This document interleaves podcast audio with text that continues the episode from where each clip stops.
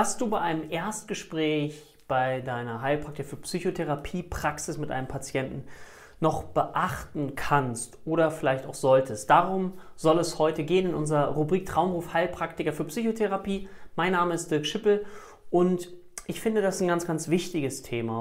Und ich weiß nicht, inwieweit du dich mit so Erstgesprächen schon beschäftigt hast. Vielleicht bist du auch schon in eigener Praxis, aber vielleicht ist so das, das Thema, wenn du jetzt noch ein ganz junger Therapeut bist und du dich fragst, ja, wie gestalte ich das, wie mache ich das? Dann finde ich, ist das ein ganz, ganz wichtiger Punkt, den man gar nicht genug fokussieren kann. Warum? Ich weiß nicht, versuch dir doch mal umgekehrt vorzustellen, wenn du jetzt ein Patient, eine Patientin wärst und du gehst zum allerersten Mal zu einer anderen Person, mit der du dein Seelenleben teilst, dann ist das doch etwas sehr, sehr Persönliches. Dann ist das doch etwas, was möglicherweise sehr viel Angst macht, was sehr, sehr viel Vertrauen braucht. Und es ist für uns aus meiner Sicht sehr, sehr wichtig, darüber nachzudenken, wie können wir unser Gegenüber am besten abholen. Wie können wir unser Gegenüber so abholen, dass wir ihm so ein Stückchen entgegenkommen auf dem Weg und ihn einladen in unsere Therapie. Und meistens fängt das, finde ich, für mich schon bei einem möglichen Telefonat oder auch bei einer E-Mail an. Ja, also dass sozusagen wir uns darum bemühen, dem Patienten das Gefühl zu geben, dass er bei mir sicher ist. Ja? Und jetzt stellen wir uns mal vor, dass eine Patientin und ein Patient als erstes in deine Praxis kommt. Was denkst du, was ist wichtig? Also ich finde es ganz wichtig, mal umgekehrt zu denken aus Patientensicht. Was könnte einem Patienten, einer Patientin wichtig sein? Ich gebe dir mal ein Beispiel. Ich habe das erlebt mal in einer Praxis. Da ist äh, Patient, wenn der Patient gekommen ist, dann gab es ein Wartezimmer und dieses Wartezimmer war so in der Ecke oben rechts, da waren Spinnweben. Jetzt weiß ich nicht, wie sich das für dich anfühlen würde, aber für die meisten ist es schon wichtig, dass wenn ich in einen Raum komme, dass er sich einladend anfühlt und zumindest sauber ist. Und das sind so Kleinigkeiten. Ich bemerke das immer wieder, wenn Menschen oder Therapeuten längere Jahre dabei sind, dass so ein Stückchen Professionalität äh, immer ein Stückchen mehr verloren geht. Ja? Und ich finde, das ist so ein, ein ganz wichtiger Punkt, den wir uns erhalten dürfen, dass wir immer davon ausgehen, dass jeder Patient, wenn er das erste Mal eben kommt, ein ganz neuer Patient ist. Wir haben die Situation schon sehr oft erlebt, ein neuer Patient kommt zu uns, aber diese Person nicht. Und dass wir uns da in so eine Haltung zurückbegeben, immer in Richtung Anfang, Forschergeist, ganz neu. Das fand ich nämlich zum Beispiel früher im, ich weiß nicht, ob du das kennst, so im Matheunterricht so echt anstrengend. Ich hatte immer so einen Mathelehrer, da merkte man richtig, der war total genervt, dass er uns das erklären musste. Und weil er es eben schon hundertmal erklärt hat, aber für uns war das eben komplett neu. Und der hat es aus meiner Sicht damals nicht geschafft, wieder dieses Forschergeistgefühl zu entwickeln und sagen, okay, da sind jetzt ganz viele leere beschriebene, äh, leere beschrieben geht, leere Blätter. Und, und jetzt geht es für mich als Lehrer darum, dass ich es schaffe, das mit Interesse zu füllen und daraus ein volleres Blatt zu machen. Für jeden einzelnen Schüler, der dann seine Lernentwicklung vornimmt und möglicherweise dann auch Spaß an der Mathematik hat. Und ich weiß aus heutiger Sicht, dass mir das damals so ein bisschen den Bereich der Mathematik wirklich verhagelt hat. Und weil der auch so ungeduldig war und, und so fordernd und auch so strafend, dass ich weiß, dass mir das damals nicht gut getan hat. So.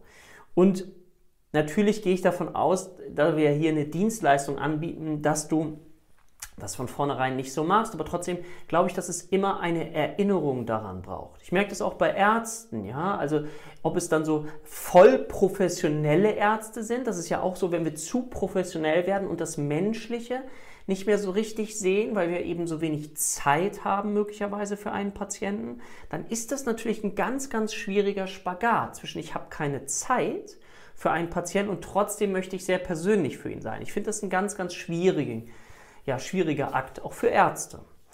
So, jetzt lass uns noch mal kurz zurückgehen. Also das Erste, was ich gerade gesagt habe, die Sauberkeit. Wie sauber ist das? Wie wohl fühlt sich jemand, wenn er möglicherweise dann bei mir im Wartezimmer ist?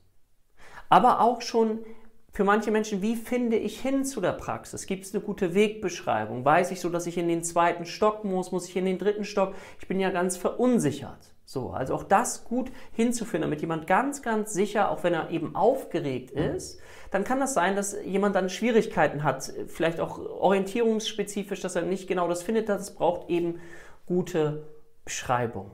Ja? Gut, jetzt ist es so, dass der Patient jetzt im Wartezimmer ist und jetzt holst du ihn ab. Und da ist es auch aus meiner Sicht eben auch ganz wichtig, dass du sozusagen die alte Patientenstunde eben einmal abschließt, so, und dich dann wirklich diesem ganz neuen Patienten widmest. Du darfst auch was ganz Menschliches sagen. Schön, dass Sie da sind kommen Sie doch bitte rein. Also wirklich, aber mit Augenkontakt, mit, mit fühlbarem Kontakt. Und jetzt wirst du sagen, ja, das ist doch selbstverständlich, wir arbeiten ja an dem Beruf. Nein, ich merke das immer wieder, dass wenn ich noch in meinem eigenen Film bin als Therapeut, vielleicht von eben, von anderen Sachen oder ich, was weiß ich, habe gerade nochmal auf mein Handy geguckt, dann bin ich nicht ganz da. Und das spüren diese Patienten. Und ich finde das gerade für das Erstgespräch extrem wichtig, dass wir uns darauf ganz bewusst eben fokussieren. Und das wäre meine Einladung an dich, das mal auszuprobieren. Ja? So, jetzt kommt dieser neue Patient, diese neue Patientin sitzt jetzt uns gegenüber. Und jetzt ist es doch so, dass dieser neue Patient, diese neue Patientin ja auch Fragen hat. Und erste Frage, die man sich ja stellt, ist, kann ich mit dem da drüben? Kann ich mit dem Therapeuten? Ist der vertrauenswürdig? Ja, was können wir tun, damit wir auf jeden Fall Vertrauen schaffen können?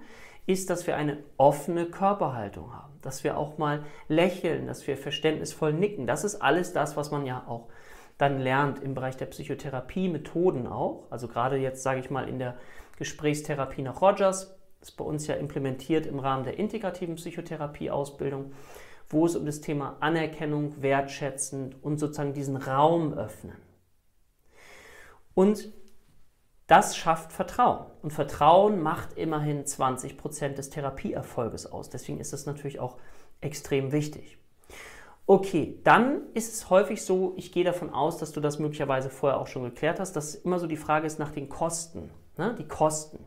Und dann sage ich zum Beispiel mal, Mensch, wir hatten ja schon kurz darüber gesprochen, Sie wissen, dass das von den gesetzlichen Krankenkassen ja nicht bezahlt wird. Ich würde trotzdem gerne wissen, wo sie versichert sind. Das mache ich für meine Akten. Und dann kläre ich mein Gegenüber aber darüber auf, dass es eben die Möglichkeit gibt, dass es Krankenkassenzusatzversicherungen gibt, die Psychotherapie im Rahmen der GBH, Gebührenordnung für Heilpraktiker, eben abdecken. Da gibt es eine Ziffer, die 19.2, das ist die Psychotherapie.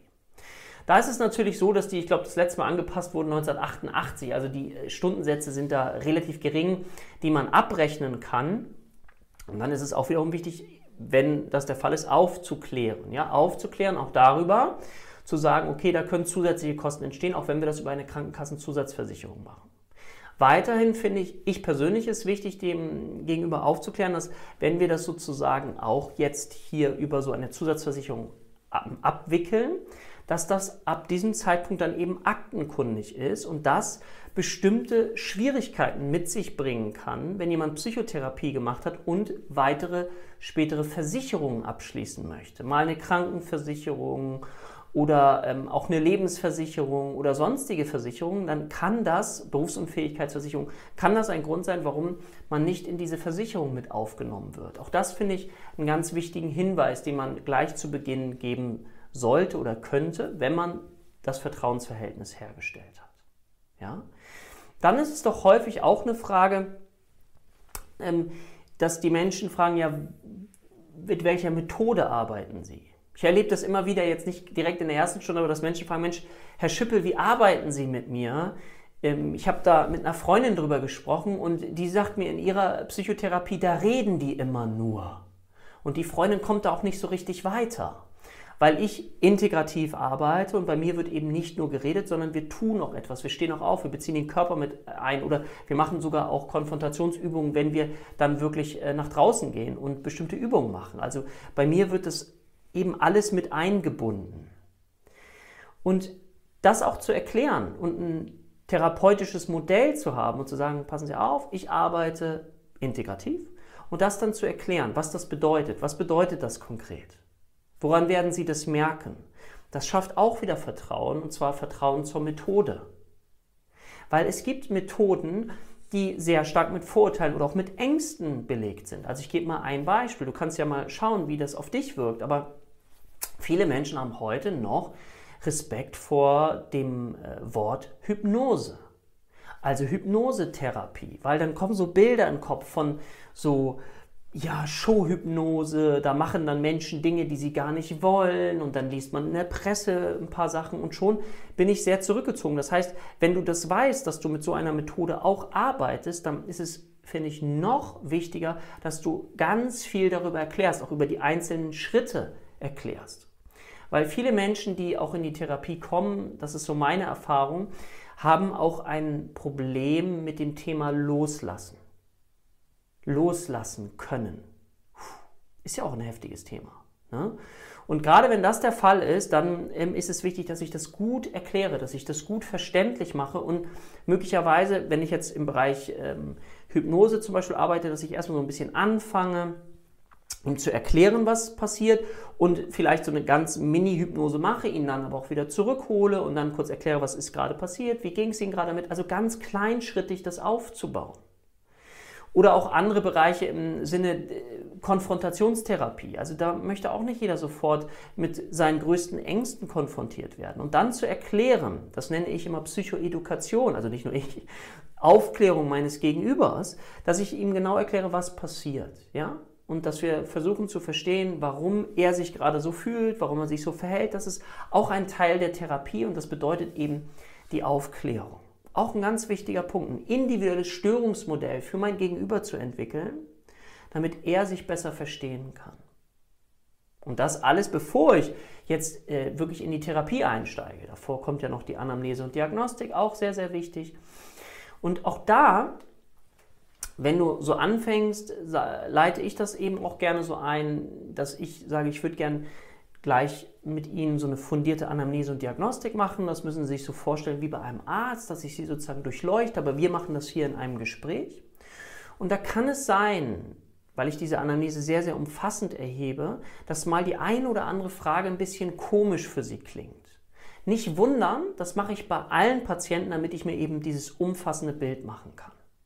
Und schon kann ich mir mal die ein oder andere komische Frage abholen, wenn ich ein bisschen tiefer hineinfrage. Zum Beispiel, ein häufiges Thema, Mensch, gab es in Ihrem Leben schon mal Situationen, wo Sie Dinge gesehen haben, die andere um Sie herum möglicherweise nicht gesehen haben?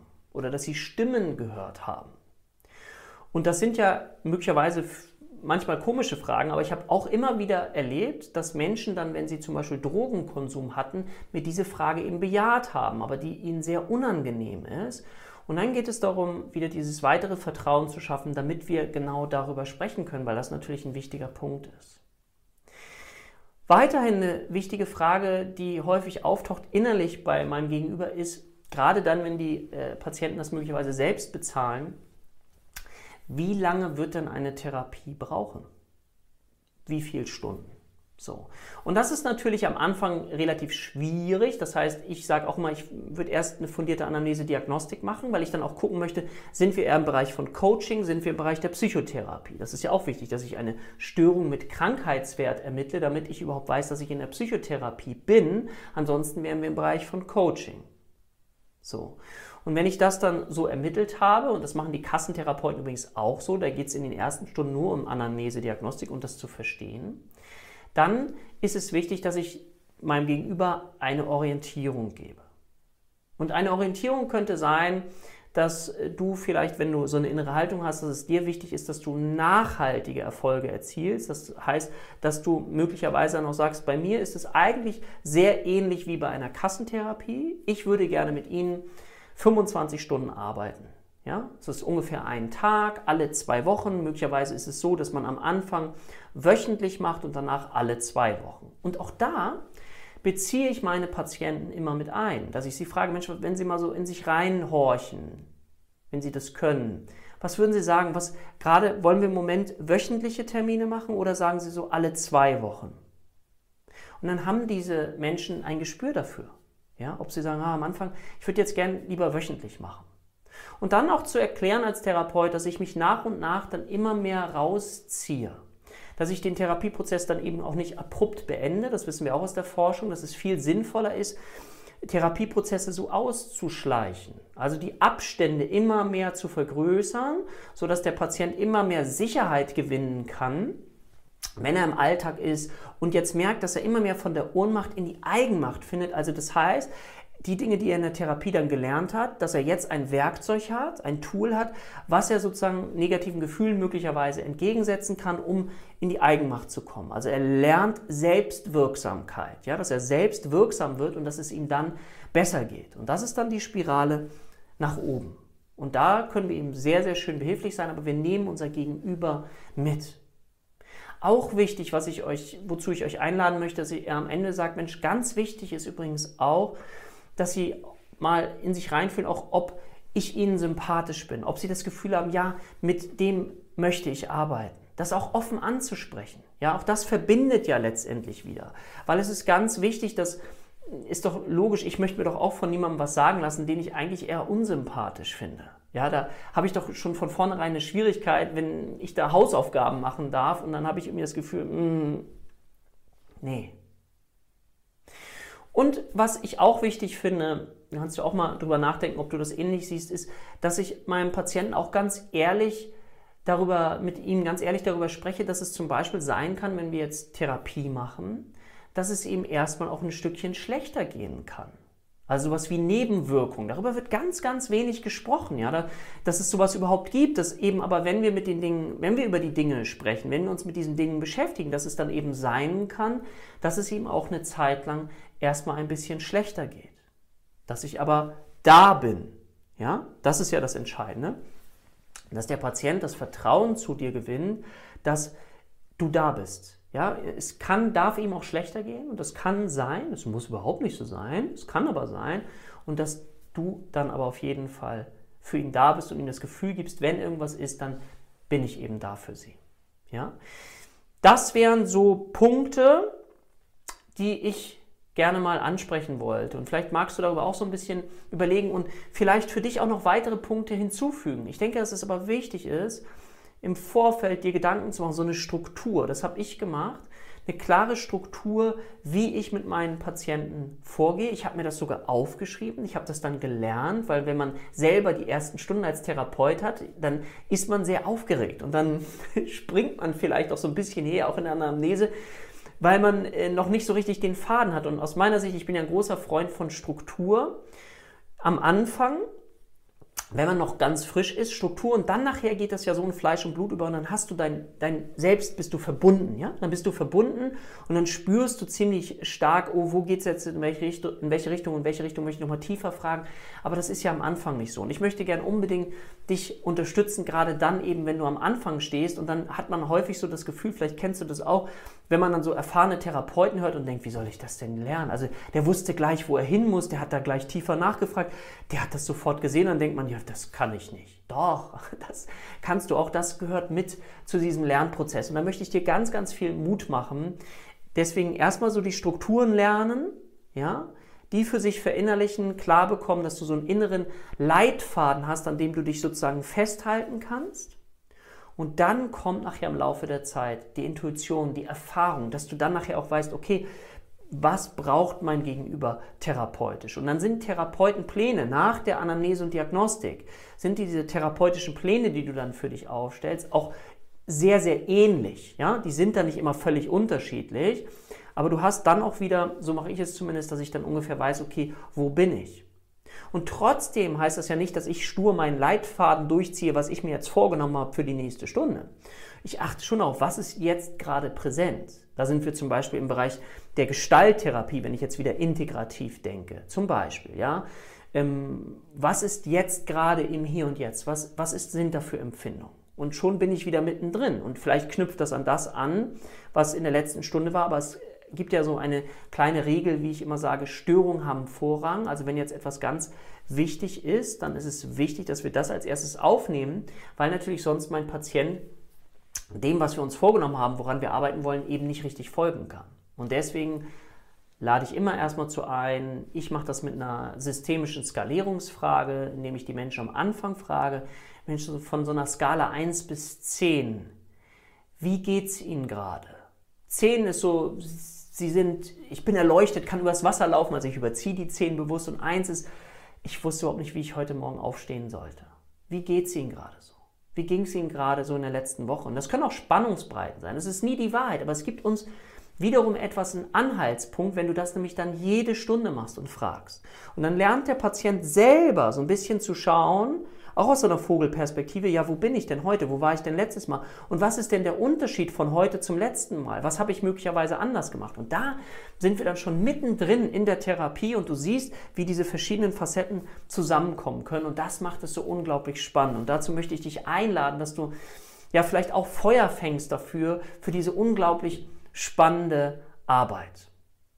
Gut, das war so ein kleiner Ausblick. Wenn du magst, mach dir ruhig mal eine eigene Liste, wie du so ein Erstgespräch für dich strukturieren würdest. Und zwar vielleicht schon beginnen mit dem Telefonat oder einer E-Mail, die kommt und wie du dann gerne reagieren möchtest, damit du dich selber ein Stückchen daran erinnern kannst. In diesem Sinne wünsche ich dir ganz, ganz viel Freude und Erfolg und freue mich auf das nächste Video mit dir und sage Tschüss, dein Dirk.